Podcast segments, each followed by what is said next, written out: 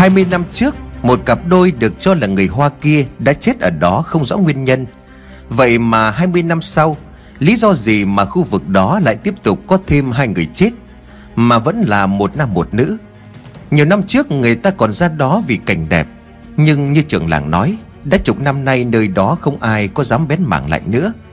Ngay cả như bà Miên, Nếu mà con đường bà hay đi không bị sụt lở thì cũng chẳng dại gì mà bà Miên đi con đường vòng qua cái miếu đó.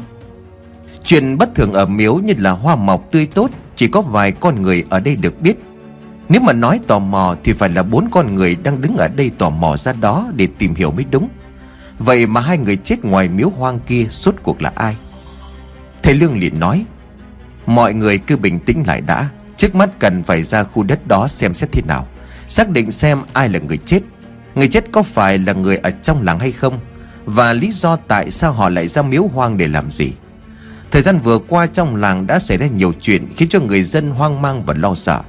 Trước khi xác định được sự thật, Đừng làm kinh động đến bà con. Nhìn bà Miên, thầy Lương liền hỏi, Thế lúc chạy đến đây, bà có biết là chủ quán đã nói tin này cho anh nghe chưa? Bà Miên chỉ tay vào xỉu mà đáp Dạ cái lúc mà chạy đến gần nhà của trường làng. Tôi có gặp bà Nhâm với lại cậu xỉu đây. Họ kéo giật tôi lại để hỏi han. Cho nên là tôi có lỡ mồm nói ngoài miếu có người chết. Còn ngoài ra trên đường tôi chỉ cắm đầu cắm cổ chạy, Không có nói với ai cả. Hơn nữa là đường làng ngày hôm nay cũng vắng, Có thấy ai qua lại đâu. Thế Lương liền nói, Vậy bây giờ tôi sẽ cùng bác trường làng đi ra ngoài miếu.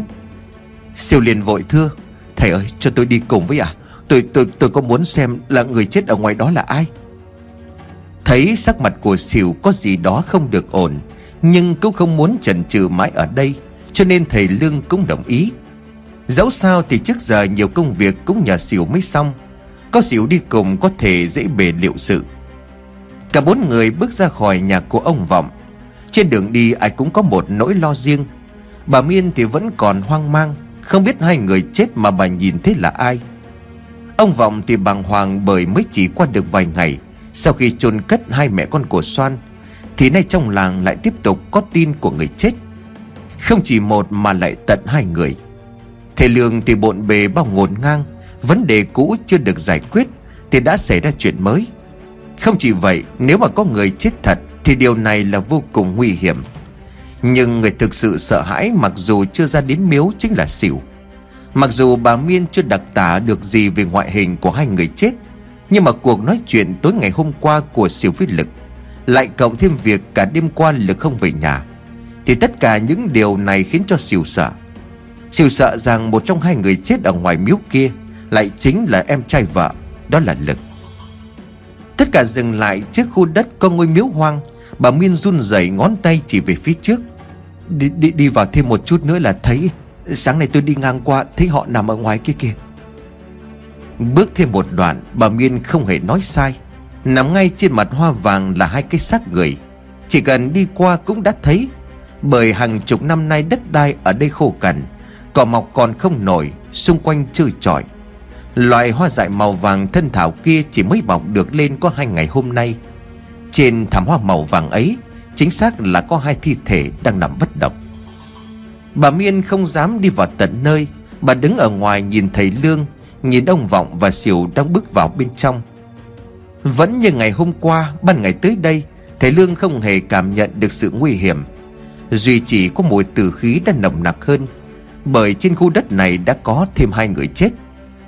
Ông Vọng đứng chôn chân một chỗ Ngay khi nhìn thấy cận mặt hai xác chết. Bây giờ thì ông đã hiểu tại sao Bà Miên lại chạy bán sống bán chết. Tại sao bà Miên lại sợ đến mức nói không thành lời như vậy? Đó là vì bản thân của ông lúc này gần như cấm khẩu. Trước mắt của ông, hai cái xác nằm ngửa cạnh nhau, Cơ thể còn nguyên vẹn, Quần áo đầy đủ. Duy chỉ có khuôn mặt là kinh dị nhất. Tỷ cổ trở lên da của họ bị lột sạch, Máu trên mặt của họ đã khô. Nhưng mà khi bộ da bị lột ra, Ông Vọng có thể nhìn rõ từng thứ thịt đỏ au. Trên từng góc cạnh của gương mặt, Bốn con mắt trắng ờn lồi sâu ra bên ngoài hốc mắt. Vẫn đang trợn trừng nhìn thẳng lên trời, Cùng với một hàm răng đang nghe ra Với cái lưỡi lẻ vắt sang một bên. Ông Vọng không chịu nổi nữa, Ông nôn thốc nôn tháo ngay tại vị trí. Với thầy Lương bao nhiêu năm qua làm công việc bốc mộ, Còn chứng kiến những cảnh gây rợn hơn nữa, Cho nên thầy Lương khá là bình thản. Nói vậy không có nghĩa là thầy Lương bình thản trước cái chết của hai người đang nằm ở dưới đất. Câu chuyện xảy ra ngay tại ngôi miếu này đã bắt đầu đi quá sự tưởng tượng của con người. Nếu như 20 năm trước, Dân làng cho rằng cặp nam nữ trung niên người Hoa Kỳ bị giết, Kẻ sát nhân sau khi giết họ đã lột ra mặt, Rồi bỏ trốn, Thì sau 20 năm lại có hai người chết, Vẫn là một nam một nữ, Vẫn là hai bộ da mặt bị lột sạch. Chỉ có điều với thầy Lương, Không phải tên sát nhân man dợ nào làm ra chuyện này, Chỉ có ma quỷ. Hay nói chính xác là hai người này đã bị đám tiểu quỷ giết chết. Và 20 năm trước tại khu đất này, Chính chúng cũng đã làm ra điều tương tự với cặp đôi của người Hoa kia. Đột nhiên, trong lúc ông Vọng đang nôn mửa Thì xỉu quỵ hai chân xuống đất. Xỉu ôm đầu hét lớn. Tiếng hét của xỉu rất thảm thiết, Kèm theo đó là những giọt nước mắt rơi không ngừng. Không thể nào, Không thể nào, Lực ơi! Thầy Lương ông Vọng đều ngỡ ngàng Khi không bỗng nhiên xỉu lại gọi tên Lực ở đây. Cả bà Miên đứng cách đó một khoảng cũng phải giật mình. Siêu lồm cồm bỏ tới bên thi thể của người nam Siêu liền khóc nấc. Lỗi là tại anh Lực ơi Sao em lại chết tức tuổi thế này? Cả ông Vọng lẫn thầy Lương chưa thực sự hiểu chuyện gì Thì quanh đó vang lên tiếng người bàn tán. Kìa kìa là chỗ kia kìa. Ồ thế bảo là ngoài miếu có người chết. Hình như là có ai ở đó rồi thì phải Là tiếng người dân đang xôn xao. Câu chuyện có người chết bên miếu hoang bằng một cách nào đó Đã đồn đến tai của nhiều người. Và bây giờ với bản tính hiếu kỳ tò mò Dân làng đang kéo nhau đến miếu để xem xét thực hư. Trong số những người đang đi tới Có hai người chạy hối hả nhất Đó chính là bố mẹ vợ của Sỉu Bà Nhâm nhìn thấy bà Miên thì vội hỏi bằng cây giọng run rẩy. Bà Miên, bà Miên ơi Ai ai chết ở đây vậy hả? Bà Miên lắc lắc đầu nhưng mà rồi bà ta chỉ tay về phía miếu. Chỉ tay về phía của Sỉu đang quỳ phủ phục bên cạnh hai thi thể đã chết mà khóc lóc. Bà Miên liền nói, Tôi cũng không dám chắc Nhưng mà vừa thấy thằng xỉu nó kêu tên của thằng Lực, Mà mà con trai của chị tên Lực phải không? Nghe đến đây thì bà Nhâm xỉu người đi. Bà lảo đảo rồi ngã nhòi ra đất. Chồng của bà Nhâm vội vàng đỡ lấy vợ, Hướng mắt về phía của chiếc ngôi miếu. Cả hai ông bà đều nghe rõ giọng con rể đang gào khóc. Lực ơi Sao em lại chết Lực ơi? Như vậy một trong hai người chết đã được xác nhận là người ở trong làng. Căn cứ vào bộ quần áo tối ngày hôm qua Lực mặc Và lúc này thầy Lương mới biết Tại sao Sỉu lại nhận ra ngay đó chính là Lực. Bởi vì lúc Sỉu quỷ xuống đất Cũng là lúc mà Sỉu nhặt được sợi dây chỉ đỏ xuyên qua hạt tràng nằm trong thảm hoa vàng. Đó là một trong hai sợi dây mà thầy Lương đã đưa cho hai anh em của xỉu Trong lần đào bới ngoài bãi hoang dạo trước. Vậy thi thể người nữ còn lại là ai? Có vẻ như thầy Lương và ông Vọng cũng đã biết được người chết bên cạnh Lực là ai. Nhưng để cho rõ ràng hơn Thì cần phải xác nhận thật kỹ. Lúc này tại giếng làng, Cách đó một đoạn hướng về con đường dẫn ra gốc đa, Nhàn cũng đang hối hả bước vội, Thì thấy phía trước có bóng dáng của ai đó quen thuộc. Dạo chân nhanh hơn để đuổi kịp Nhàn liền gọi. Này này, đợi chị với. Người đang đi trước Nhàn vài bước đó chính là bé út, Là con gái của bà Điều. Út quay lại mặt thất thần vội chào Nhàn. Em chào chị ạ. À? Nhàn liền hỏi, Em đi đâu mà vội vậy hả? Có phải đang tính ra ngoài miếu hay không? Chị nghe loáng thoáng là người ta kháo nhau ngoài đó có người chết. Vừa dắt cháu sang ông bà ngoại xem xem bố nó làm gì, Mà cái nhà này chẳng có thấy ai. Nghe hàng xóm nói vậy cho nên là chị gửi cháu rồi vội ra đó xem thế nào. Út gật đầu liền lịa, Mắt của Út ướt nhòe, Út liền nói Vâng ạ, em cũng nghe nói vậy. Chị ơi, có khi nào là u em không hả chị? Thực ra thì lúc này Nhàn cố gắng che giấu nỗi lo, Bởi khi mà nghe tin, Ngay lập tức Nhàn đã nghĩ đến trường hợp xấu nhất. Bởi theo như lời của bà Nhâm nói, Thì cả đêm qua Lực không về nhà. Đó là lý do mà Nhàn vội gửi con rồi chạy đi ngay. Giờ thấy bé út nói như vậy, Nhàn ấp úng hỏi lại. Sao sao em lại nói vậy? Bé út trả lời một câu khiến cho Nhàn gần như chết đứng. Chị ơi, Tối hôm qua anh Lực có đến gọi cửa nhà em. Không biết là anh ấy và U em đã nói chuyện gì, Nhưng mà đến gần nửa đêm thì cả hai bỏ đi đâu đó. U em đi đến sáng nay vẫn chưa có về chị ạ. À. Em sợ lắm. Miếu hoang lúc này đang là 8 giờ sáng. Tiếng khóc than thảm thiết vẫn còn tiếp tục vang lên. Lúc này không chỉ có một mình xỉu Bố mẹ vợ của xỉu cũng đang khóc nấc lên từng hồi. Nhàn và út sau khi ra tận nơi, Chưa kịp nhìn cận mặt hai thi thể. Mới chỉ nhìn thấy bà Nhâm ngất đến ngất xuống, Nhàn biết mọi lo lắng, linh tính của cô trên đường đến đây đã trở thành sự thật. Còn với bé út, sau khi nhận xác của mẹ, Nhìn thấy khuôn mặt bị lột sạch da của mẹ mình, Quá hoảng loạn, quá đau buồn Út đã ngất ngay tại chỗ. Danh tính của hai thi thể cũng đã được xác nhận. Xác của người nam đó là Lực, Còn xác của người phụ nữ đó chính là của bà Điều. Người thầy cúng hành nghề trong làng Văn Thái. Đám đông hiếu kỳ, Nhiều kẻ tò mò đi sát lại gần Để xem thực hư cái xác chết đó của hai người ra sao. Kẻ yếu bóng vía thì bỏ chạy chối chết. Kẻ nào can đảm hơn thì cũng không dám ở lại lâu. Chỉ có một lúc sau chẳng ai dám ở lại đó nữa. Ngoại trừ người thân của những nạn nhân. Sau khi nhận ra được tin báo, Trên xã cũng đã cử người xuống để xem xét điều tra. Nhưng mà hiện trường lúc này ít nhiều đã bị xáo trộn, Do bị người dân hiếu kỳ kéo đến xem lúc mới phát hiện xác chết khá đông. Cuối cùng thì xác của Lực và bà Điều đã được đưa về nhà để lo hậu sự. Trong ngày hôm đó, những tin đồn về ma quỷ bắt nguồn từ ngôi miếu lại được một lần nữa truyền tay nhau. Chỉ khác với hàng chục năm về trước, Lần này mức độ khủng khiếp, Đáng sợ trong lời kể của mọi người lại tăng lên gấp bội. Bởi vì hai cái chết ngay tại miếu mới đây cũng giống như là hai cái chết của cặp đôi người Hoa 20 năm về trước. Ngay đến cả những người không bao giờ tin vào ma quỷ cũng phải trột dạ. Bởi nếu như lần trước nhiều thứ vẫn còn mơ hồ, Nghi vấn thì lần này người chết đã là người ở trong làng. Lại còn là bà thầy cúng mà mọi người trong làng luôn cho rằng Có thể sai khiến được âm minh Biết về bùa chú, diệt ma trừ yêu. Thì nay bà Điều lại chết phơi xác. Không chỉ vậy khuôn mặt của bà còn bị lột sạch ra. Bởi vậy mà người ta càng tin rằng Khu đất đó tồn tại ma quỷ là có thật. Thêm một lần nữa dân làng Văn Thái lại tiếp tục sống trong nỗi hoang mang hoảng sợ. Và sự sợ hãi tột cùng. Thêm một lần nữa, dân làng Văn Thái lại tiếp tục sống trong nỗi hoang mang, hoảng loạn Và sự sợ hãi tột cùng. Chỉ trong khoảng nửa tháng hơn trở lại đây, Làng Văn Thái đã liên tiếp xảy đến những cái chết cực kỳ khó hiểu, Đáng khiếp sợ.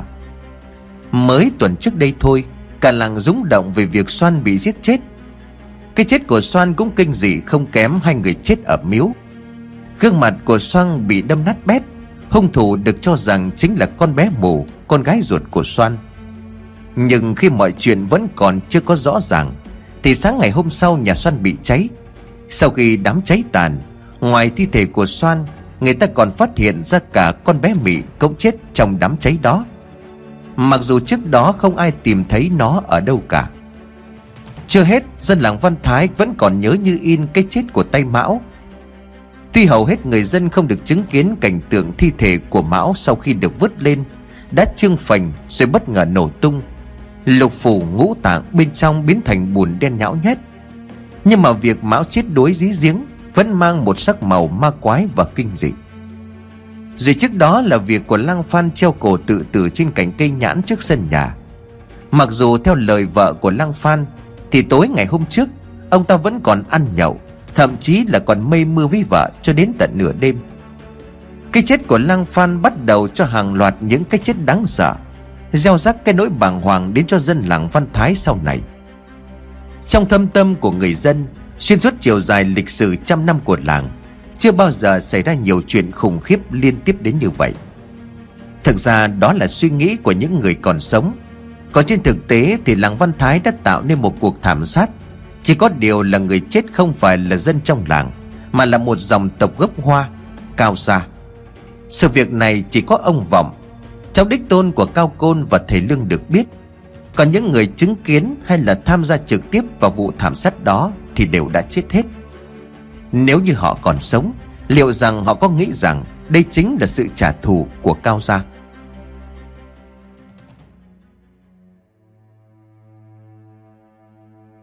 Đầu giờ chiều tại nhà của ông Vọng. Cả buổi sáng nay với tư cách là trưởng làng Văn Thái, Ông Vọng vẫn đi theo hỗ trợ cho cán bộ xã Về việc điều tra nguyên nhân cái chết của Lực và bà Điều. Nhưng mà xem ra mọi thứ cũng giống như 20 năm về trước. Ngoài hai cái xác không phát hiện được gì khả nghi, Những điểm trùng hợp đó là số lượng thi thể Đều là một nam một nữ. Thời điểm các nạn nhân được cho là đã chết vào khoảng đêm ngày hôm trước có lời xác nhận của bé út, con gái của bà Điều. Hôm qua vào khoảng lúc 9 giờ tối, Lực có sang nhà bà Điều để gọi cửa. Sau khi vào nhà, không biết Lực đã nói điều gì với bà Điều. Chỉ biết rằng tầm hơn 11 giờ Thì hai người họ rời đi. Trước khi đi thì bà Điều có dặn con gái khóa trái cửa nẻo cẩn thận. Khi đi, họ có mang theo một chiếc cuốc, một chiếc sẻng. Hai dụng cụ này cũng đã được tìm thấy ngay tại hiện trường phát hiện thi thể của nạn nhân. Điều đáng nói rằng khu đất quanh miếu chỉ đúng có một dấu vết đào bới.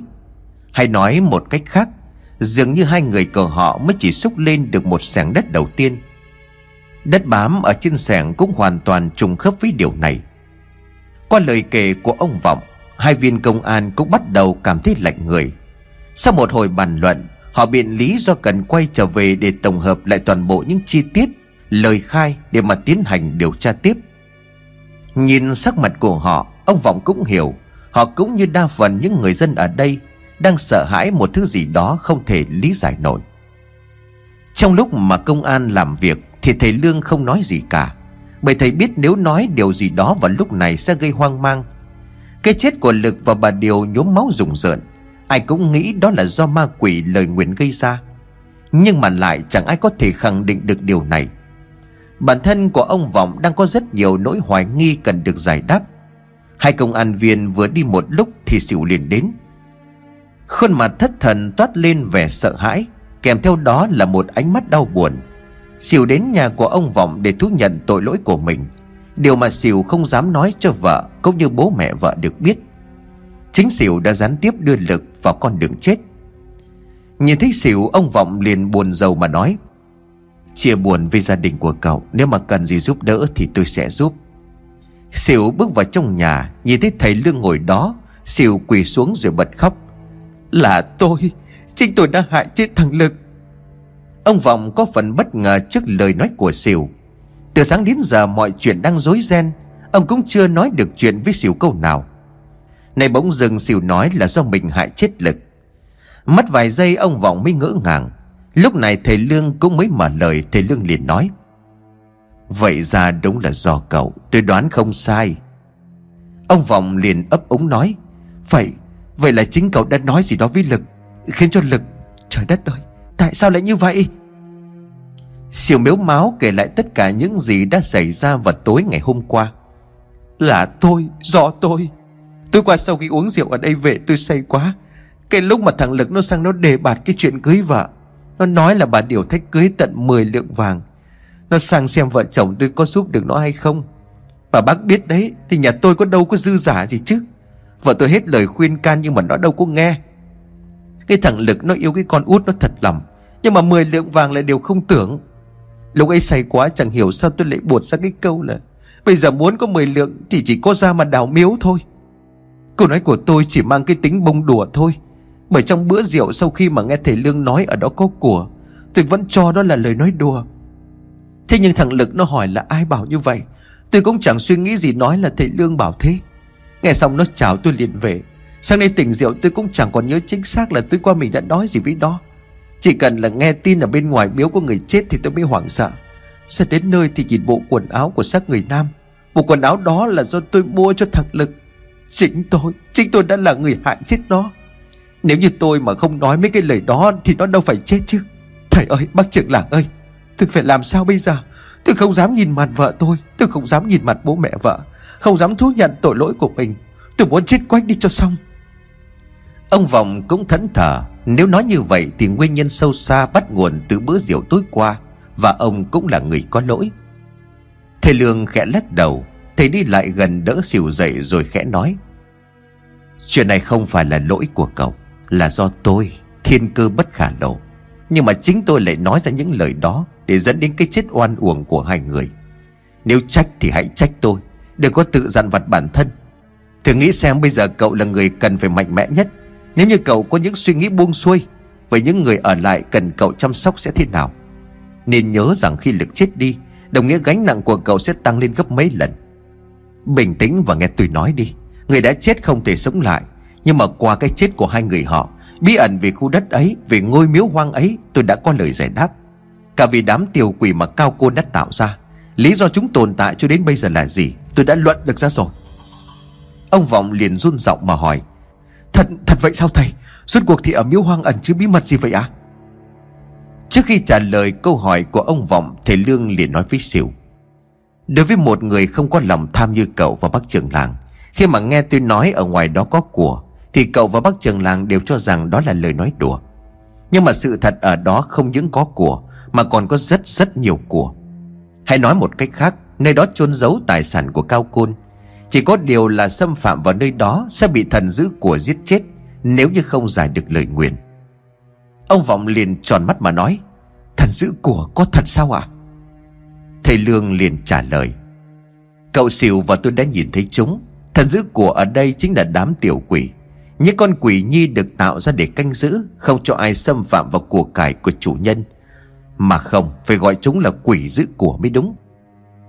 Thầy Lương lấy trong tay nải của mình ra một giấy bút Nghiên mực. Nhìn ông Vọng và xỉu thầy Lương liền nói, Trong hai người có ai biết mài mực hay không? Những gì tôi sắp nói sau đây Là phúc hay họa còn phụ thuộc vào ý của trời. Nhưng mà đã đến nước này Thì chúng ta đành phải liều mạng một phen. Ông Vọng mài xong mực, Siêu thì dọn dẹp lại cái bàn uống nước. Xong xuôi, cả hai tiếp tục lại hồi hộp xem chờ đợi thầy Lương sẽ làm gì tiếp theo. Thầy Lương đặt tay này của mình lên trên bàn. Tiếp đó, ông lấy ra tấm bản đồ vẽ hình làng Văn Thái. Đó chính là tấm bản đồ được cụ cần giao cho con trai là ông Cung, Đưa cho ông Vọng. Cùng với quyền trục ghi chép lại một phần quá khứ thảm khốc của ngôi làng, Kể từ lúc cao gia vẫn còn tồn tại. Ông Vọng đã biết về tấm bản đồ. Cũng chính nhờ tấm bản đồ này mà thầy Lương mới có thể xác định được Vị trí long mạch của làng. Qua đó giúp cho dân làng thoát được tai kiếp, Thanh tẩy được chất độc nơi mạch nước ngầm, Phá bỏ được chấn yểm của cao côn. Siêu thì có phần lạ lẫm, Bởi Siêu chưa từng thấy được tấm bản đồ này bao giờ. Siêu liền ấp úng nói, Đây là... Thầy Lương liền đáp, Là bản vẽ rất chi tiết địa hình, Cầu các vị trí trọng yếu của ngôi làng này. Nhờ tấm bản đồ này mà chuyện nước giếng bị nhiễm độc mới được giải quyết. Ông Vọng cũng hỏi, Thầy không lấy ra thì tôi cũng quên bẵng đi mất.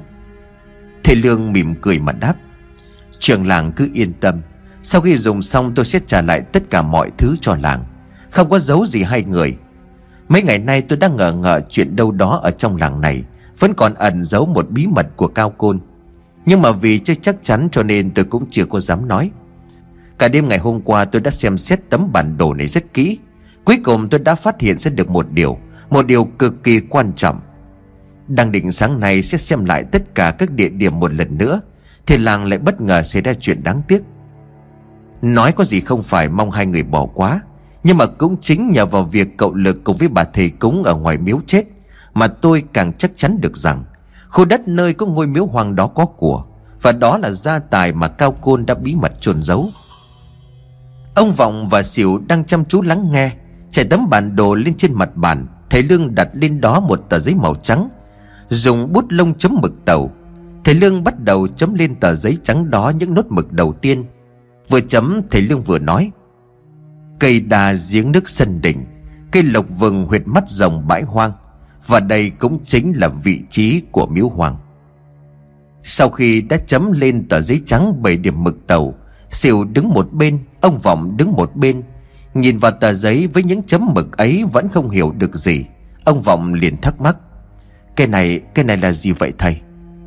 Thầy Lương liền trả lời Đây là bảy vị trí được cho là quan trọng nhất của ngôi làng này. Bảy điểm liên kết địa mạch của làng Văn Thái.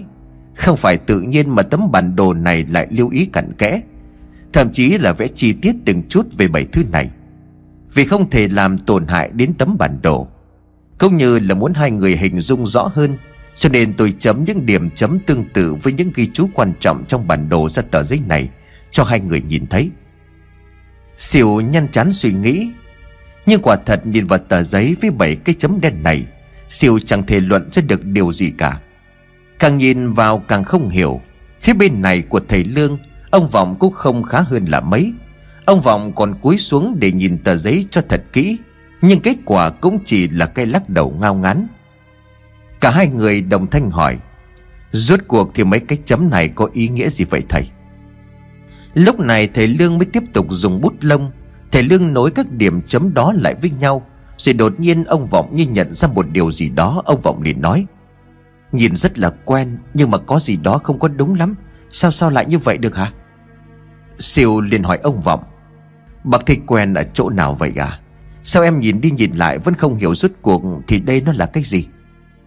Thầy Lương liền nói với ông Vọng. Trường làng nhìn thấy quen thật sao? Ông Vọng vẫn không dám chắc Nhưng ông liền đáp.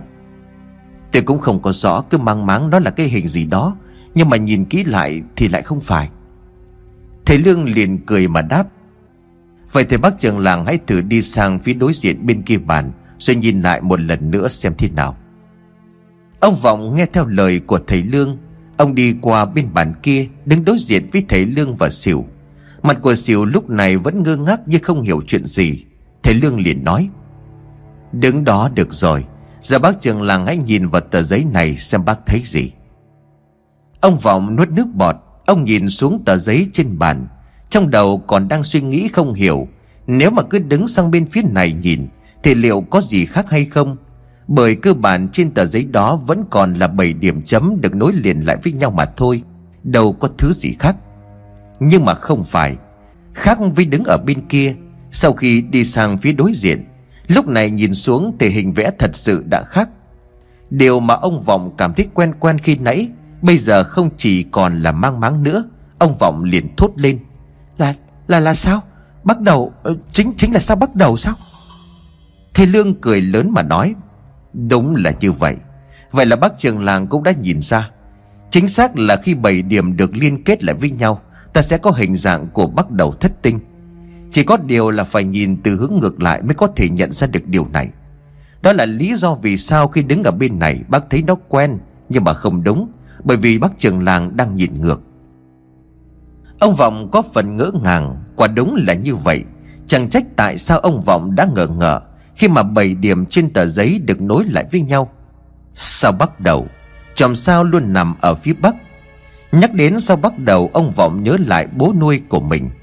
Ngày ông còn nhỏ Những buổi tối trời cao thanh mát, Ông hay ngồi vào trong lòng của bố.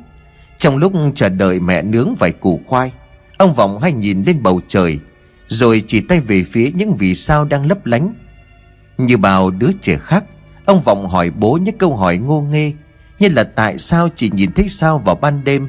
Tại sao những ngôi sao đó lại đang sáng? Ông nhớ lúc ấy bố ông có nói, Mỗi ngôi sao trên trời tượng trưng cho một người đã mất. Khi con người ta chết đi, Linh hồn của họ sẽ biến thành những vì sao lấp lánh. Những vì sao đó sẽ dõi theo những người thân đang sống và phù hộ cho họ. Buổi tối sao mới sáng là bởi vì Những người thân đã khuất của chúng ta sẽ bảo vệ ta trong cả từng giấc ngủ. Và rồi theo ngón tay của bố, Ông Vọng đã được bố chỉ cho những vị trí của sao bắt đầu. Bảy ngôi sao nhỏ nối lại với nhau Sẽ thành hình dáng của một chiếc đấu, Và nó luôn luôn nằm ở hướng Bắc. Ký ức tuổi thơ về sao bắt đầu vẫn theo ông Vọng cho đến tận bây giờ. Qua nhiều năm mỗi khi nhớ đến bố mẹ, Ngoài cây xoài bên ngoài vườn thì thi thoảng, Ông Vọng vẫn nhìn lên bầu trời đêm Để tìm sao bắt đầu. Như là một lời tưởng nhớ đến bậc sinh thành. Ông vẫn tin như ngày còn nhỏ. Bố mẹ ông là hai ngôi sao đang lấp lánh đâu đó Trong số muôn vạn những vì sao trên bầu trời đêm lung linh và huyền ảo. Nhìn ra những chấm vẽ trên giấy là sao bắt đầu, Nhưng ông Vọng vẫn chưa hiểu Cuối cùng thì sao bắt đầu có ý nghĩa gì Và thầy Lương đang muốn nói đến điều gì. Không để cho ông Vọng với xỉu phải chờ đợi thêm Thầy Lương dùng bút lông rồi bắt đầu viết lên giấy. Ngay bên dưới từng điểm chấm mực đầu Vừa viết thầy Lương vừa nói. Bắt đầu thất tinh là nhóm sao gồm 7 ngôi sao Với những cái tên riêng biệt. Hai người hãy nghe kỹ những gì tôi sắp nói đây. Theo như từng vị trí thì từng điểm sẽ tương ứng với tên của một ngôi sao trong bắt đầu thất tinh. Bãi hoang sẽ là phá quân, huyệt mắt rồng sẽ là vũ khúc, cây lộc vừng tương ứng với liêm trinh, giếng làng chính là sao văn khúc. Cứ như vậy tiếp nối trách xuống dưới, Đình làng sẽ là lộc tồn Kế đến là miếu hoang chính là cự môn Và cuối cùng cây đa đầu làng tượng trưng cho sao thăm làng Từng vị trí từng địa điểm được đánh dấu trên bản đồ Khi nối chúng lại với nhau Chính là bắt đầu thất tinh Tấm bản đồ này không chỉ xác định long mạch của làng Mà nó còn liên kết toàn bộ các vị trí trọng yếu Liên kết địa mạch của làng lại thành một tấm bản đồ nhỏ khác. Quả thật càng biết về Cao Côn, Tôi lại càng cảm thấy con người này là một thầy phong thủy đại tài. Khả năng của ông ta vô cùng đáng sợ. Chẳng trách tham vọng của ông ấy chính là độc giữ long mạch cho gia tộc của họ Cao. Chỉ tiếc rằng con người dù có bản lĩnh lớn đến đâu, Để có thể nghịch thiên vẫn là điều mộng tưởng. Bắt đầu thất tình chính là bản đồ cất giấu kho báu của Cao Côn. Ẩn ngay ở trong tấm bản đồ lớn. Không thể ngờ được rằng còn có một tấm bản đồ nhỏ. Như tôi đã nói với bác trường làng trước đây, Tấm bản đồ này chắc chắn phải được một người cực kỳ tinh thông về địa lý phong thủy vẽ ra. Nếu xét toàn bộ quá khứ của làng Văn Thái, Không ai có thể vẽ được thứ này ngoài Cao Côn. Tôi đồ rằng các cụ thời xưa, Những người cùng thời với lại Cao Côn, Hẳn cũng đã nhận ra được một điều gì đó. Cho nên họ mới truyền đời giữ tấm bản đồ, Coi nó như là một báu vật. Nhưng mà xem ra vẫn chưa có ai giải được bí mật giấu trong tấm bản đồ. Dù đó không phải là của cải kho báu, Thì di vật mà Cao Côn hao tâm tổn trí cất giữ Cũng sẽ là kho tàng vô cùng quan trọng dành cho hậu thế, Dành cho dòng máu của Cao gia. Nói đến đây thì thầy Lương khẽ nhìn sang phía của ông Vọng. Ông Vọng lúc này đang đổ mồ hôi lạnh. Thầy Lương nói đến đâu thì ông Vọng bất giác dùng mình đến đó. Siêu cũng đã dần hiểu ra được một chút vấn đề. Ở bên ngoài trời lúc này đã nổi rông, Mây đèn kéo đến. Một tiếng sấm khan nổ lớn vang động rung chuyển cả đất trời. Nhưng tiếng sấm động cũng không khiến cho những con người đang có mặt trong ngôi nhà này thấy bàng hoàng, Bằng những phân tích lý giải của thầy Lương. Ông Vọng đưa tay lau mồ hôi đang chảy ở trên trán. Ông Vọng run rẩy mà nói Là, là kho báu thật sao à Trời đã bắt đầu đổ mưa. Ở bên trong nhà ông Vọng cùng với Sỉu vẫn đang chờ đợi thầy Lương trả lời. Chỉ tay lên tấm bản đồ thầy Lương liền nói Là của cải hay là một thứ gì đó Chỉ khi đào được lên thì chúng ta mới biết chắc chắn. Lý do mà tôi đoán ở đó có chôn của cải Là bởi vì những nguyên nhân sau. Thứ nhất, Cao Côn là một người gốc hoa, Không chỉ là một bậc thầy về phong thủy. Cao Côn còn là một người cực kỳ giàu có. Chúng ta sau khi đào bới tại bãi hoang, Phát hiện được nền móng xây dựng bằng những phiến đá vân mây. Thử nghĩ mà xem cách đây gần trăm năm trước, Muốn xây dựng được một công trình như vậy Chỉ có thể là vua chúa dòng dõi hoàng tộc. Qua những ghi chép trong quyền trục mà cụ cần để lại, Điều này cũng đã được khẳng định. Cao gia khi còn tồn tại có thể nói là một thế gia vương giả. Tuy nhiên, trong quyền trục lại không hề nhắc đến gia tài, Cũng như là của cải của Cao Côn. Có thể họ không muốn ghi chép về điều này, Hoặc cũng có thể họ không lấy được gì từ cao gia cả. Tôi nói như vậy là bởi, Chỉ cần sở hữu là phân nửa gia tài của cao côn thôi, Cũng đủ cho làng Văn Thái trở nên giàu có.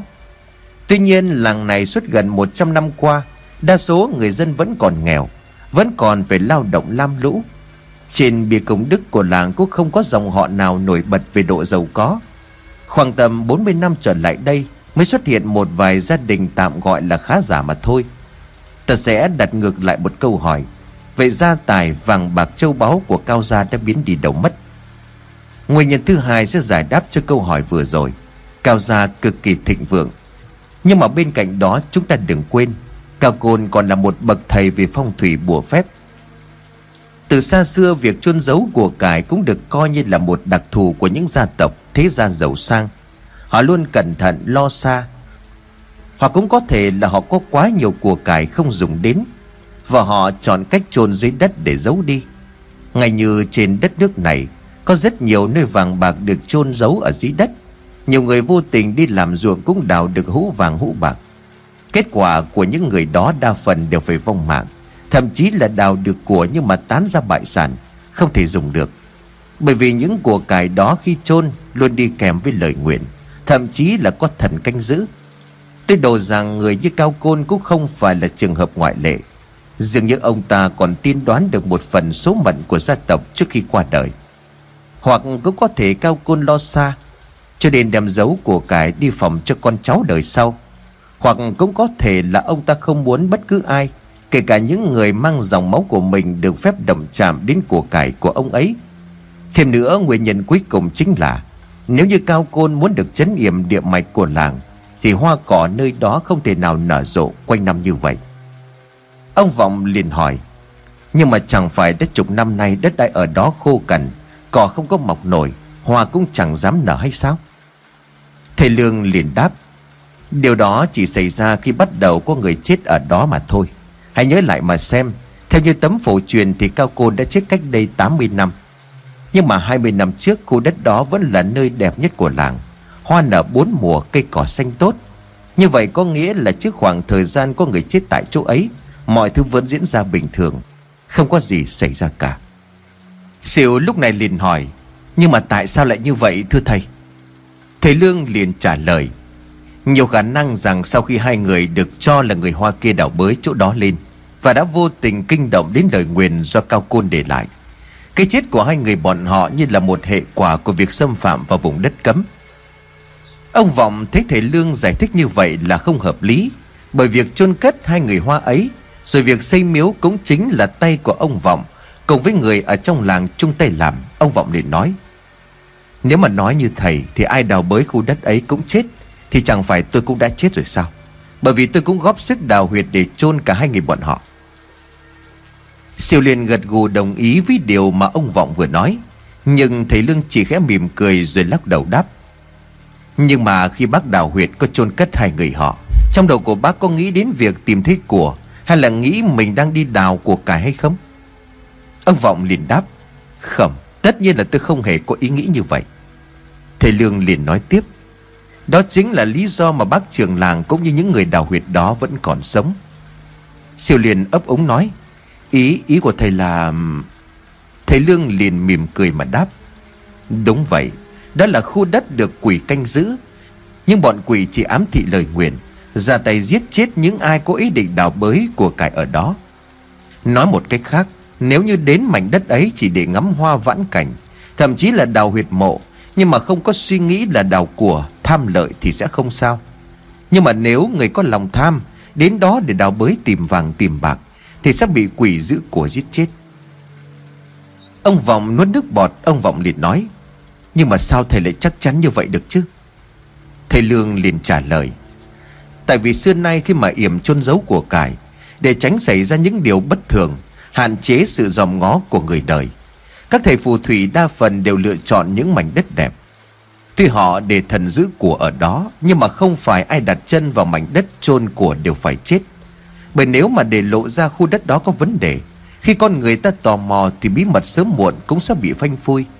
Nhiều khả năng lời nguyền sẽ bị phá giải. Hai người có thể không biết, có người chấn yểm thì cũng sẽ có người giải được yểm. Không phải cái chôn thần giữ của là sẽ giữ được của. Đối với dân thường và người thường Thì lời nguyền có tác dụng. Tuy nhiên nếu gặp phải những thầy phù thủy, Thầy bùa cao tay hơn, Họ sẽ phá giải được lời nguyền. Như vậy đồng nghĩa với việc của cải chôn cất đó Sẽ mất vào tay của người khác. Trên đời này không thiếu những thầy địa lý, Những thầy phong thủy, Dành tâm huyết cả đời chỉ đi tìm của cải được chôn trong lòng đất. Do vậy, để tránh sự dòm ngó, Thần giữ của chỉ giết chết những ai có ý định xâm phạm mà thôi. Nếu không có ý định chiếm của thì dù có đào sâu đến đâu, Cũng chẳng thể thấy được. Ông Vọng liền sừng sốt mà nói, Thật là không thể ngờ, Trên đời này lại có nhiều chuyện lạ lùng đáng sợ đến như vậy. Nhưng mà thật sự là nghe thầy nói tôi mới được mở mang tầm hiểu biết. Thầy Lương lắc đầu, Chưa đâu, Bản thân của tôi có thể giải được lời nguyền từ thần giữ của, nhưng mà đó là khi ta đang nói đến thần còn ở ngôi miếu hoang kia. Chúng không phải là thần giữ của, Chúng là quỷ giữ của. Một loại bùa chú đáng sợ hơn rất nhiều. Thường thì lời nguyền ám lên những kẻ có lòng tham Sẽ không giết được họ ngay. Có kẻ còn đào được của sau đó mới phải chết. Đằng này chỉ với một sẻng đất kia đã được xúc lên, Lực và bà Điều lập tức bị giết chết. Đó là sự kinh khủng của thứ được gọi là quỷ giữ của. Thần giữ của chỉ được phép xuất hiện trong địa giới khu vực chôn của. Còn đám tiểu quỷ kia có thể rong chơi trong một khoảng thời gian nhất định. Bởi chúng ngay khi sinh ra đã được nuôi bằng máu, Cho nên quỷ tính của chúng vô cùng lớn. Thêm vào đó thì lời nguyền của chủ nhân ếm lên chúng. Ngoài việc canh giữ của cải, Chúng còn có thể hại người. Khả năng của tôi so với cao côn còn kém xa. Cho tới bây giờ tôi cũng chỉ nghĩ được một cách, Đó là phong ấn chúng lại trong khoảng một thời gian nhất định mà thôi. Tôi không thể tiêu diệt được bọn chúng. Siêu thất thần ngồi xuống ghế Bản thân của Sỉu cũng đã suýt nữa bị bọn tiểu quỷ giết chết. Nghĩ lại thôi mà cảm giác cái chết như đang một lần nữa đến gần. Sỉu lạnh người dùng mình ôm đầu Sỉu nói trong sợ hãi. Nếu mà nói vậy thì chẳng phải sau này, Dân làng sẽ phải sống trong sự sợ hãi hay sao? Đến cuối cùng thì làng Văn Thái vẫn không thể thoát khỏi tai kiếp. Ông Vọng đã nghe thầy Lương nói điều này từ trước. Bản thân của ông cũng từng muốn đánh đổi mạng sống của mình Để phong ấn lũ tiểu quỷ. Nhưng thầy Lương nói ông không phù hợp. Giờ trong làng đã có thêm hai người chết vì chúng. Đúng như Sỉu nói, Tay kiếp của làng Văn Thái vẫn chưa dừng lại. Thân là cháu nội của Cao Côn, Cũng là một người được dân làng Văn Thái nuôi nấng. Vậy mà giờ đây ông Vọng gần như là bất lực Trước cái chết liên tiếp đã xảy ra. Nhưng một lần nữa, Thầy Lương lại gieo đến cho họ một tia hy vọng. Thầy Lương liền khẽ nói, Khi mà bắt đầu nói điều này cho hai người Tôi đã bảo chúng ta phải liều một phen có phải không? Ông Vọng cùng xìu gật đầu vâng dạ Thầy Lương liền nói tiếp. Đó là vì vẫn còn một cách, Nhưng có thể da mặt của chúng ta cũng sẽ bị lột sạch Như những người chết tại miếu trước đây. Xìu run giọng nói không thành câu. Chẳng chẳng lẽ thầy muốn đến đó đào bới à? Ánh mắt của thầy Lương cau lại. Thầy Lương nhìn thẳng vào mắt của xỉu cũng như ông Vọng. Giọng của thầy Lương trầm xuống, thầy liền nói. Đúng vậy Tôi sẽ đào bí mật của Cao Côn đã chôn ở đó lên. Nhưng mà tôi không thể làm được việc này một mình. Tôi cần một người nữa Đó là... Siêu liền vội vàng cướp lời của thầy Lương. Tôi, thầy hãy để tôi đi cùng thầy đến đó Tôi xin thầy đấy. Nghe thầy Lương nói như vậy Ông Vọng cũng đã hiểu người đó là ai. Ông Vọng nói với Siêu Thầy Lương và tôi đã bàn đến chuyện này rồi. Tôi là người sẽ đi cùng thầy Lương đến khu đất ngoài miếu hoang. Khi nãy thầy Lương cũng đã nói, Cậu còn rất nhiều gánh nặng ở trên vai. Cậu còn vợ con, rồi cả bố mẹ của Lực nữa. Lực chết đi thì cậu phải thay nó gánh vác trách nhiệm này. Còn tôi tôi cũng đã sống quá nửa đời người. Tôi lại còn là trường làng, Được mọi người tin tưởng giao trọng trách nhiều năm qua. Há chẳng phải đây chính là trách nhiệm mà tôi phải làm hay sao? Có như vậy mới xứng đáng với hai từ trường làng, Mà mọi người vẫn thường gọi tôi.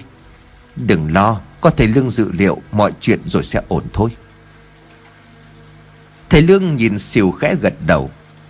Trường làng nói đúng đấy, Dù rất muốn chọn cậu, Nhưng mà cậu lại không hợp để làm việc này. Nhưng vấn đề liên quan đến tâm linh ma quỷ Không phải chọn ai cũng được. Còn phải phụ thuộc vào rất nhiều yếu tố, Như là hợp mệnh hay là xung khắc. Bác trường làng sẽ đi cùng tôi. Nói vậy không phải là không cần nhờ đến cậu, Tôi vẫn phải nhờ cậu sau này. Nhưng là trong trường hợp chúng tôi bình an vô sự. Yên tâm đi Mọi sự muốn làm đều phải suy tính cặn kẽ. Tạm thời tôi sẽ tiếp tục nghiên cứu tấm bản đồ Biết đâu sẽ phát hiện được một điều bí mật gì đó tiếp theo. Còn cậu, cậu cũng có việc cần phải làm. Hiện nay gia đình của cậu đang có tang Người thân trong gia đình của cậu rất cần cậu ở bên cạnh. Những gì cần nói tôi cũng đã nói cho cậu nghe. Bây giờ cậu hãy quay về lo ma chay cho Lực. Với Lực, tôi cũng từng có duyên gặp mặt. Nếu mà mọi chuyện êm xuôi, Tôi hứa sẽ làm lễ cầu siêu cho linh hồn của Lực Sớm được thanh thản nơi hoàng tuyển. Lời của thầy Lương giúp Sỉu hiểu ra vấn đề.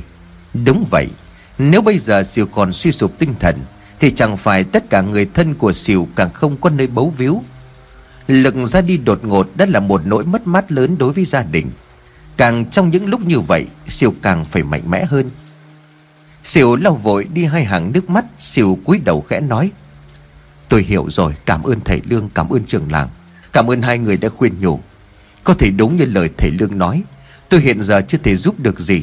Nhưng mà chỉ cần thầy và trường làng gọi, Tôi nhất định không ngại khó khăn. Hiện tại gia đình tôi có tang, Tôi cũng đã ở đây khá lâu, Tôi xin phép được ra về. Chỉ mong thầy và trường làng luôn được bình an vô sự. Cảm tạ ân đức của thầy. Xỉu kính cẩn cúi đầu chào thầy Lương và ông Vọng rồi bước ra khỏi nhà. Nhìn theo bóng của Xỉu đang chạy dưới cơn mưa, ông Vọng lắc đầu buồn bã mà nói. Chắc là cậu ta phải chịu dằn vặt lớn lắm Trông thế thôi nhưng mà Siêu là một người sống tình cảm Xưa nay ở trong làng cậu ta luôn giúp đỡ mọi người Tâm tính rất tốt Vậy mà không may buột miệng dẫn đến cái chết của người em vợ Mong cậu ấy sớm vượt qua được cái nỗi đau này Lúc này chỉ còn lại hai người, Thầy Lương mới bắt đầu nói. Bác trưởng làng có tin vào nhân quả báo ứng hay không? Mỗi con người chúng ta đều mang một số mệnh được ông trời sắp đặt. Về bà Điều, tôi đã từng nói với bác trưởng làng rằng, Xung quanh của bà ấy xuất hiện một vầng khói đen báo hiệu điểm hung. Thậm chí vì bà ta còn có ý định hại tôi và trưởng làng. Ba năm qua, bà Điều lợi dụng thần thánh lừa dối dân làng, Thu lợi cá nhân tới tích nghiệp không ít. Nhưng mà bên cạnh đó bà ta không biết tu tâm dưỡng tính, Càng ngày lại càng tham lam đến mở mắt, Trục lợi ngay trên cả nỗi thống khổ của bà con ở trong làng. Lẽ ra trong lúc làng Văn Thái gặp chuyện, Là người có tiếng nói được tin tưởng lại khá giả. Thay vì góp phần làm yên lòng bà con, Thì bà ta lại dựng lên cái chuyện bịa đặt về thần thánh, Muốn nhân cơ hội để thu lợi bất chính Từ việc xây dựng, cúng kiến và lập đàn. Long mạch cạn kiệt linh khí, Địa mạch theo đó cũng suy yếu dần. Tạo cơ hội cho chứng khí ác linh xuất hiện. Những người có tâm địa xấu, Có lòng tham như bà Điều lại càng lấn sâu hơn vào buồn Chỉ tiếc rằng bà ấy không gánh họa một mình Mà còn liên lụy cả đến cậu lực. Nhưng suy cho cùng thì cũng vì tham lam, Vì dục vọng. Nếu mà trong làng này ai cũng như bác trưởng làng, Như là cậu xỉu Thì ma quỷ có đáng sợ đến đâu Cũng khó lòng mà làm hại được. Tâm sáng thì sợ chi ma quỷ tà vong. Thật đáng tiếc thay. Ông Vọng ngẫm lại những gì mà thầy Lương vừa nói. Quả đúng là như vậy. Chính vì biết bà Điều có tâm địa xấu Không ưa thầy Lương cũng như ông Vọng, Bởi những gì bà ta yêu cầu Ông Vọng đều gạt đi, Bởi làng Văn Thái thời gian qua đã chịu nhiều bi thương lắm rồi. Thầy Lương nói ông Vọng đóng cửa nhà lại. Xong xuôi đợi ông Vọng ngồi xuống, Thầy Lương nhìn ông Vọng khẽ gật đầu. Bác trường làng ngồi đó đi. Thật ra thì tôi còn điều cực kỳ quan trọng muốn nói riêng với bác. Do vậy khi nãy tôi mới có ý nói cậu xỉu ra về, Có thể không hoàn toàn chính xác, Nhưng mà suốt một đêm hôm qua, Khi mà ngồi xem tấm bản đồ, Tôi có nghĩ đến một khả năng. Mà kỳ thật là ngoài khả năng này ra, Không còn gì có thể giải thích hợp lý hơn. Ông Vọng liền hồi hộp hỏi, Là chuyện gì vậy thưa thầy? Thầy Lương liền nói tiếp, Trước tiên tôi phải nói thật cho bác biết, Nếu bác và tôi đến đó để đảo bới cho dù bác có là cháu nội của Cao Côn đi nữa, Rất có thể bác vẫn bị đám tiểu quỷ đó giết hại. Mặc dù tôi đoán rằng Cao Côn chôn gia tài hoặc là thứ gì đó quan trọng dưới lòng đất Là để dành cho hậu thế về sau, Nhưng mà rốt cuộc đó vẫn chỉ là suy đoán. Cũng còn khả năng kho tàng ấy không dành cho ai cả, Hoặc cũng có thể kho tàng ấy là thời hạn nhất định, Kèm theo người lấy được cũng phải là người đã được chỉ định. Ông Vọng nghe nhưng mà có phần hơi dối Ông Vọng liền nói. Thầy có thể nói rõ hơn một chút được không ạ? À? Thầy Lương liền gật đầu giải thích. Thứ nhất là nếu của cải được để dành cho đời sau, Thì đến đời của Cao Lãm Cao Kiệt, Hai người con trai của Cao Côn sẽ lấy được, Chỉ cần biết cách giải lời nguyện. Thứ hai, Cao Côn là người độc đoán, Ông ta dù chết đi cũng không muốn để lại gia tài cho ai. Cho nên cho dù có là con cháu của Cao Côn, Cũng không thể nào xâm phạm. Trường hợp tiếp theo Cao Côn chuôn của cải, Nhưng mà đi kèm với đó là một dao kèo gắn liền với lời nguyện. Thường cách này cũng được các thầy bùa sử dụng. Có nghĩa là của chôn ở dưới đất muốn đào lên, Phải đợi đủ thời hạn. Nếu mà Cao Côn giao ước 100 năm sau mới có được đào Thì chưa đủ 100 năm, Có đào cũng sẽ không thấy. Và cuối cùng người được chỉ định. Người được chỉ định chính là người duy nhất có thể đào được của. Ví dụ như là Cao Côn muốn để lại của cải cho cha của trường làng là Cao Lãm, Thì chỉ có Cao Lãm mới có thể phá được lời nguyện, Mới có thể chạm vào thứ mà Cao Côn chôn ở dưới đất.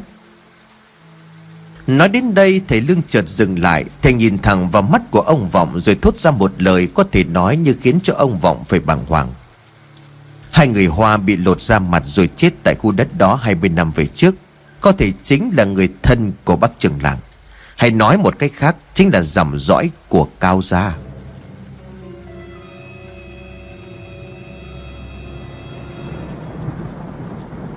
Sấm ở bên ngoài nổ rền trời, Cảm tưởng như là tiếng sấm Làm cho ngôi nhà bị trao đảo. Ông Vọng choáng váng đến mức mồ hôi lạnh túa ra như tắm. Ông tròn mắt chân tay run rẩy, Miệng lắp bắp, ông Vọng liền nói, Chuyện chuyện này là thật sao à Nhưng mà chẳng phải toàn bộ cao gia đã bị giết sạch rồi sao? Nó nói như vậy, hai người họ là ai?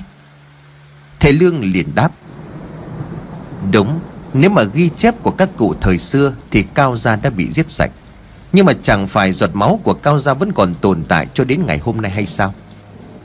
Bác trường làng còn sống cũng có nghĩa Là cao gia có thể cũng còn người khác sống sót. Bởi lẽ biết được vị trí của cự môn, Biết được ở đó có chôn giấu của cải. Thực tình là ngoài dòng dõi của cao gia gia Tôi không nghĩ được có ai có thể biết chính xác vị trí đó đến như vậy. Ông Vọng lúc này liền ấp úng. Liệu, liệu liệu đó có phải là cha của tôi không ạ? À? Thầy Lương liền lắc đầu mà nói. Quả thật nếu nghĩ thì chỉ có thể nghĩ đến hai người con trai của Cao Côn Là Cao Lãm cha của bác trường làng Và người còn lại chính là Cao Kiệt. Tuy nhiên thì cả đêm qua khi mà nghiên cứu kỹ tấm phổ truyền Căn cứ vào độ tuổi mà dân làng xác nhận về hai người Hoa đã bị chết Tôi cho rằng nhiều khả năng người còn sống ngoài Bắc Trường làng ra trong vụ thảm sát ấy chính là Cao Kiệt. Gọi theo cách gọi của Việt Nam thì đó là chú của Bắc Trường làng. Hơn nữa trong bức di thư, Lâm Thư Phu Nhân có nói cha của trường làng đã dùng tính mạng để Lâm Thư Phu Nhân bế trường làng chạy thoát. Di vật cuối cùng mà ông để lại chính là sợi dây chuyền mặt đá hồng ngọc. Chắc chắn Cao Lãm biết bí mật về sợi dây chuyền, do vậy không quản mạng sống Ông ta dặn vợ giữ sợi dây chuyền cho cẩn thận. Cũng ngụ ý truyền lại cho con trai của mình Chính là bác đó bác trưởng làng. Vậy cho nên là nếu cao lãm Ông ấy sẽ không phạm vào lời nguyền Để rồi bị chết tức tưởi như vậy. Tôi không biết lối sống của Cao gia thế nào Nhưng mà từ đời của Cao Côn cho đến đời hai người con trai Tất cả đàn ông đều mang họ Cao Chỉ lấy một vợ. Có thể là không hoàn toàn đúng. Tuy nhiên tổng hợp lại Thì không thể nào là Cao Lãm, cha của bác trường làng được. Do vậy, người còn lại khả năng chính là Cao Kiệt Và một người phụ nữ chết cùng với ông ta Chính là vợ của ông ấy. Tóm lại, trong vụ thảm sát ấy, Bằng một cách nào đó mà Cao Kiệt cùng với phu nhân của mình đã thoát chết. Bởi là con của Cao Côn, Cho nên ít nhiều Cao Kiệt cũng sẽ manh nha tìm hiểu về của cải, Về gia tài của người cha quyền lực. Nhưng mà Cao Côn lại chỉ giao bí mật cho người con cả, Đó là Cao Lãm. Đây cũng là điều khiến cho tôi thắc mắc. Nhưng mà người như Cao Côn làm như vậy át hẳn phải có lý do. Sau khi rời khỏi làng tránh họa sát thân, Vợ chồng của Cao Kiệt có lẽ phải sống rất cực khổ và vất vả. Và rồi Cao Kiệt do biết đến vị trí của cự môn, Cho nên đã quay trở lại đây để đào bới. Chỉ tiếc rằng việc đào của không đơn giản như vậy. Vô hình chung vợ chồng của Cao Kiệt đã bị chính lời nguyện Bị chính đám tiểu quỷ mà cha của mình phong ấn giữ của đã giết chết. Đó là lý do vì sao mà khi nãy tôi mới nói Chưa chắc mang trong mình huyết thống của Cao Gia đã an toàn. Chỉ cần giải sai một vấn đề chúng ta sẽ chết. Ông Vọng nuốt nước bọt. Từ bàng hoàng về khả năng người của Cao Gia vẫn còn sống Thì bây giờ ông Vọng chuyển sang thán phục. Ông ngỡ ngàng về khả năng suy luận của thầy Lương. Mọi chi tiết, mọi điều mà thầy Lương vừa nói đều cực kỳ hợp lý. Còn chưa biết phải nói gì thì thầy Lương liền nói, Vậy cho nên là để giải được lời nguyện của Cao Côn, Chúng ta cần phải biết được một bí mật trước đã. Ông Vọng liền khẽ hỏi, Là bí mật gì thưa thầy? Ông Lương liền đáp, Chính là sợi dây chuyền mà bác trường làng đang giữ. Tôi chắc chắn rằng sợi dây chuyền phải mang một ý nghĩa nhất định. Có khi nó còn đóng một vai trò cực kỳ quan trọng trong chiếc chìa khóa Để mở ra cái kho tàng của Cao Côn đã chôn cất. Nhưng mà khả năng của tôi không thể sánh được với ông ấy, cho đến đến bây giờ vẫn phải đành chịu. Trời mưa cho đến chập tối thì lạnh, Không khí thoáng đãng và dễ chịu. Cơn mưa rào bất chợt đến nhanh mà cũng đi vội. Mấy lúc trước sớm chớp còn đang nổ động trời, Vậy mà nay trời đã tạnh, Cảnh vật tĩnh lặng, Ếch nhái cũng chẳng buồn kêu. Thầy Lương và ông Vọng cũng vừa dùng bữa xong có lẽ bao nhiêu dòng gió đã bị trận mưa vừa rồi đem đi hết, cho nên không gian hơi ngột ngạt. Bác hai chiếc ghế ra ngoài hiên, Ông Vọng khẽ đưa cho thầy Lương cái quạt nan mà nói. Mới mưa xong cho nên oi quá thầy à. Thầy cầm tạm cái quạt này quạt cho nó mát. Tôi vào nhà kê thêm cái bàn nữa rồi đem ấm trà ra đây chúng ta cùng uống. Thầy Lương gật đầu đồng ý, Kê bàn bưng trà ra ngoài hiên. Ông Vọng còn đặt thêm một bộ xe điếu Cùng với cái hộp nhỏ đựng thuốc lào xuống bàn Rồi nhìn thầy Lương mà hỏi. Không biết là thầy có giết được cái món này không? Thầy Lương mỉm cười mà nói, Bác trưởng làng là coi thường tôi rồi. Tuy tôi cũng là người Hoa, Nhưng mà tính đến nay đã hơn phân nửa cuộc đời tôi sống tại Việt Nam. In dấu chân lên không biết bao nhiêu con đường Từ miền xuôi lên miền ngược. Món này tôi thích, Bác trưởng làng cứ dùng trước đi. Nghe thầy Lương nói như vậy, Ông Vọng liền cười phá lên, Khẽ về về một bi thuốc lào. Cắm ống điếu châm đóm, Ông Vọng kéo một hơi thật dài. Hút xong, ông khẽ ngửa mặt lên trời rồi nhả khói. Sau cơn mưa trời quang, Lúc này đang là 7 giờ tối, Trên bầu trời lấp lánh muôn vàn vì sao. Ngắm bầu trời lúc này, khóe mắt của ông vọng khẽ cay cay, Nhớ lại quãng thời gian lúc ông còn nhỏ. Lúc ấy còn cha còn mẹ Thật hạnh phúc và ấm áp biết bao. Tiếng xe điếu khiến cho ông vọng quay sang thầy Lương nhìn. Thầy Lương cũng vừa làm một mồi thuốc lào. Thầy đang nhà khói nhấp một ngụm nước chè. Thở nhẹ vài hơi, thầy Lương tấm tắc. Thuốc lào ngon, Mà bình thường bác hút bằng điếu cày. Sao hôm nay lại có cái xe điếu cầu kỳ thế à Ông Vọng mỉm cười mà nói, Chẳng giấu gì thầy, Xe điếu này là của bố tôi. Mấy hôm trước trong lúc mà tìm cái bình, Tôi tìm thấy nó. Nhìn cái xe điếu, tôi lại nhớ lại ngày xưa. Cứ ăn cơm tối xong, Ông lại kê ghế ra ngoài hiên ngồi như thế này Để hút thuốc lào. Ngày ấy tôi còn nhỏ lắm, Vậy mà bây giờ đầu cũng đã bạc trắng cả rồi. Thời gian trôi qua nhanh thật đó, Không biết là như ông cụ nói, Thì bây giờ ông cụ đang ở đâu đó Trong vô vàn những vì sao kia để nhìn tôi. Ông có cười tôi không nữa. Thầy Lương hiểu chỉ trong một khoảng thời gian ngắn như vậy, Ông Vọng đã phải tiếp nhận quá nhiều những sự thật không thể tưởng tượng. Ngoài việc biết bố mẹ chăm sóc ông từ nhỏ không phải là bố mẹ ruột, Ông Vọng còn phải chịu đựng nỗi đau khi mà Cao Gia bị thảm sát. Kèm theo đó là hàng loạt những tai ương kiếp nạn giáng xuống đầu của ngôi làng, Khiến cho những người dân phải khốn đốn. Ông Vọng là người có tâm sáng hết lòng vì mọi người, Thân mang danh trưởng làng. Chứng kiến người dân trong làng cho dù họ chết vì lý do gì đi nữa, Thì lương tâm của ông cũng cảm thấy đau xót và cảm thương vô cùng. Cao Gia đã gây ra những tội ác tẩy trời. Cũng chính vì vậy mà người của Cao Gia mới bị dân làng Văn Thái tận diệt. Thân là cháu đích tôn của Cao Côn, Nhưng mà cũng lại là người may mắn sống sót Và được chính người dân làng Văn Thái nuôi dưỡng. Người đàn ông với mái tóc bạc trắng phải đánh đổi mạng sống của mình Để cứu cho ngôi làng thoát khỏi tai ương kia, Mới chính là người đáng thương nhất. Thầy Lương liền đáp, Có chứ, Chắc chắn là họ sẽ cười mừng rỡ Vì họ rất tự hào về bác Trường làng. Có lúc tôi nghĩ khi tôi nói cho bác Trường làng biết về thân phận sự thật của mình, Liệu tôi đúng hay sai? Nhưng mà trên đời này tất cả mọi chuyện xảy ra đều có nguyên nhân của nó. Quá khứ là thứ đã qua Hiện tại và tương lai mới là điều quan trọng nhất. Bác trưởng làng chớ nên dằn vặt, Tự đau khổ. Cao gia mắc tội lớn, Nhưng mà dân làng Văn Thái ngày ấy cũng phạm phải tội tẩy trời. Chính vì vậy mà cả Cao gia cũng như người dân làng này, Thế hệ này phải gánh chịu nghiệp báo, Hậu quả do chính họ gây ra. Nếu như không có bác trưởng làng, Há chẳng phải hậu quả sẽ càng khôn lường hay sao?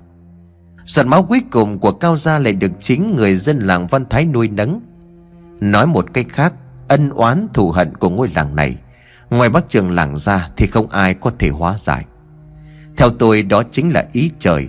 Mà đã là ý trời Thì hãy cứ như vậy thuận theo ông trời sắp đặt. Trách cứ bản thân, Dằn vặt quá khứ Chỉ khiến cho bác trường làng thêm bận lòng mà thôi. Đời người đâu phải ai cũng được những khoảnh khắc thư thái bên chiếc xe điếu thuốc lào Ngắm bầu trời sao, Nhâm nhi chén trà nóng như thế này chứ. Cảm ơn bác trường làng đã cho tôi khoảng thời gian quý báu này. Ông Vọng liền vội xua tay. Ấy chết thì đừng nói như vậy. Tôi và người dân ở đây Đáng lẽ ra phải dập đầu cảm ơn thầy mới đúng. Những gì mà thầy làm cho cái làng này Có trả ơn cả đời cũng không hết. Còn việc thân thế của tôi Nhà có thầy tôi mới biết được gốc gác của mình. Biết về cha mẹ ruột của mình, Đội ơn thầy lắm. Thầy Lương nhấp thêm một ngụm trà rồi mỉm cười nói. Do duyên số mà thôi, Duyên dẫn tôi đến đây, Rồi duyên lại cho tôi gặp bác trưởng làng. Dẫu sao thì cả hai chúng ta cũng như đồng niên, Bản thân của tôi cũng rất cảm phục tấm lòng độ lượng của bác trưởng làng. Tôi đã đi qua rất nhiều nơi, Gặp vô số người, Nhưng mà những người như bác trường làng chỉ đếm trên đầu ngón tay mà thôi. Người sống tốt ắt phải có phúc phận. Trường làng hãy coi như những gì tôi làm để báo đáp cho phúc đức của bác trường làng mà thôi. Đừng có khách sáo. Hơn nữa giúp người cũng chính là tôi đang tự giúp bản thân của mình. Ánh mắt của thầy Lương đượm buồn, Ông chợt ngước lên bầu trời, Trăng đã lên cao. Do bắt đầu hưu hưu thổi, Nhìn trăng thầy Lương để nói, Trăng sáng quá, Vậy là chỉ còn hai ngày nữa là đến rằm trung thu. Ông Vọng thoáng giật mình, Như là sự nhớ ra chuyện gì đó, Ông Vọng lại hỏi, Hai ngày nữa là trung thu rồi sao thầy? Chết thật. Nhiều cái chuyện nó xảy ra quá Cho nên là tôi quên bẵng đi mất. Thầy Lương liền hỏi, Chẳng hay là trường làng quên điều gì? Ông Vọng liền đáp, Thường thì cứ mỗi năm đến giảm trung thu Thì dân làng sẽ tổ chức đón trung thu cho toàn bộ trẻ con ở trong làng. Chúng tôi sẽ mua bánh kẹo rồi đưa bọn trẻ con ra sân đình để rước đèn ngắm trăng. Năm nào tôi cũng đứng ra tổ chức cho bà con, Vậy mà tôi lại quên có chết không chứ? Nói xong thì gương mặt của ông Vọng bỗng xịu xuống, ông thở dài. Nhưng mà cũng không được. Vừa qua làng này xảy ra biết bao nhiêu chuyện. Ngoài đình tượng thờ thần thành hoàng đã bị đổ nát, Sân đình sau lần xây bể hút nước giếng cũng hoang tàn. Mùa màng mất sạch. Chưa kể đến liên tiếp là những cái chết của người dân ở trong làng. Liệu ai còn có tâm trạng nào mà đón trung thu nữa chứ?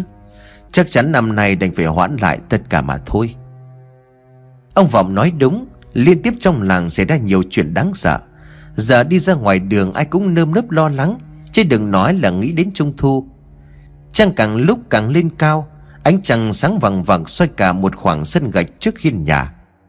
Rót thêm một ly trà vào chén cho thầy Lương, Ông Vọng liền buột miệng mà nói. Mà chiều nay thầy nói cần phải tìm hiểu về bí mật gì đó ở sự dây chuyền. Nhưng mà chỉ xem một lúc thầy đã trả lại tôi. Không biết là thầy có luận ra được điều gì không à Thầy Lương liền khẽ lắc đầu. Vẫn chưa, Nhìn kiểu gì cũng không có ra cả. Tuy nhiên thì tôi có sự cảm. Chắc chắn sợi dây chuyền này phải có liên quan đến một bí mật Mà đám tiểu quỷ kia canh giữ. Có thể nó như là một lá bùa hộ thân Giúp cho người đeo nó có thể đào được của Mà không bị ma quỷ ám lời nguyện.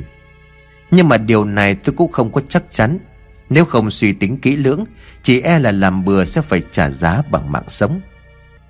Ông Vọng lấy trong túi ra sợi dây chuyền mặt đá hồng ngọc, Ngắm nghía sợi dây chuyền, Ông Vọng liền nói, Đến thầy Lương còn không có luận ra được, Thì xem ra họa lần này là không có tránh khỏi rồi. Thầy Lương liền đáp, Tài của cao côn, cao tựa núi, Còn tôi chỉ là một ngọn cỏ ở ven đường mà thôi. Tôi không thể nào sánh được với ông ta. Chỉ tiếc rằng ông ấy lại sử dụng khả năng của mình để làm chuyện ác, Mà trường làng luôn giữ sợi dây chuyền ở bên người sao? Ông Vọng liền khẽ cười. Dạ đúng thưa thầy, Không tìm thấy thì không sao. Nhưng mà giờ biết đây là di vật của bố mẹ tôi để lại, Tôi không dám để lung tung. Cũng chẳng biết là giấu ở đâu, Cho nên thôi giữ ở trong người cho nó cẩn thận. Vừa nói thì ông Vọng vừa giơ sợi di chuyển lên cao ngang tầm mắt. Trên bầu trời đầy sao, Ánh trăng vừa bị che khuất bởi một đám mây. Lúc này mây đã rời đi, Để lộ ra vầng trăng sáng tiếp tục soi xuống khoảng sân.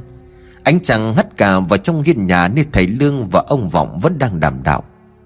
Đột nhiên ông Vọng ấp úng Tay vẫn cầm sợi dây chuyền Mắt nhìn thẳng vào mặt đá hồng ngọc Ông Vọng liền nói Thầy, thầy Lương ơi Tôi tôi nhìn thấy cái gì thế này?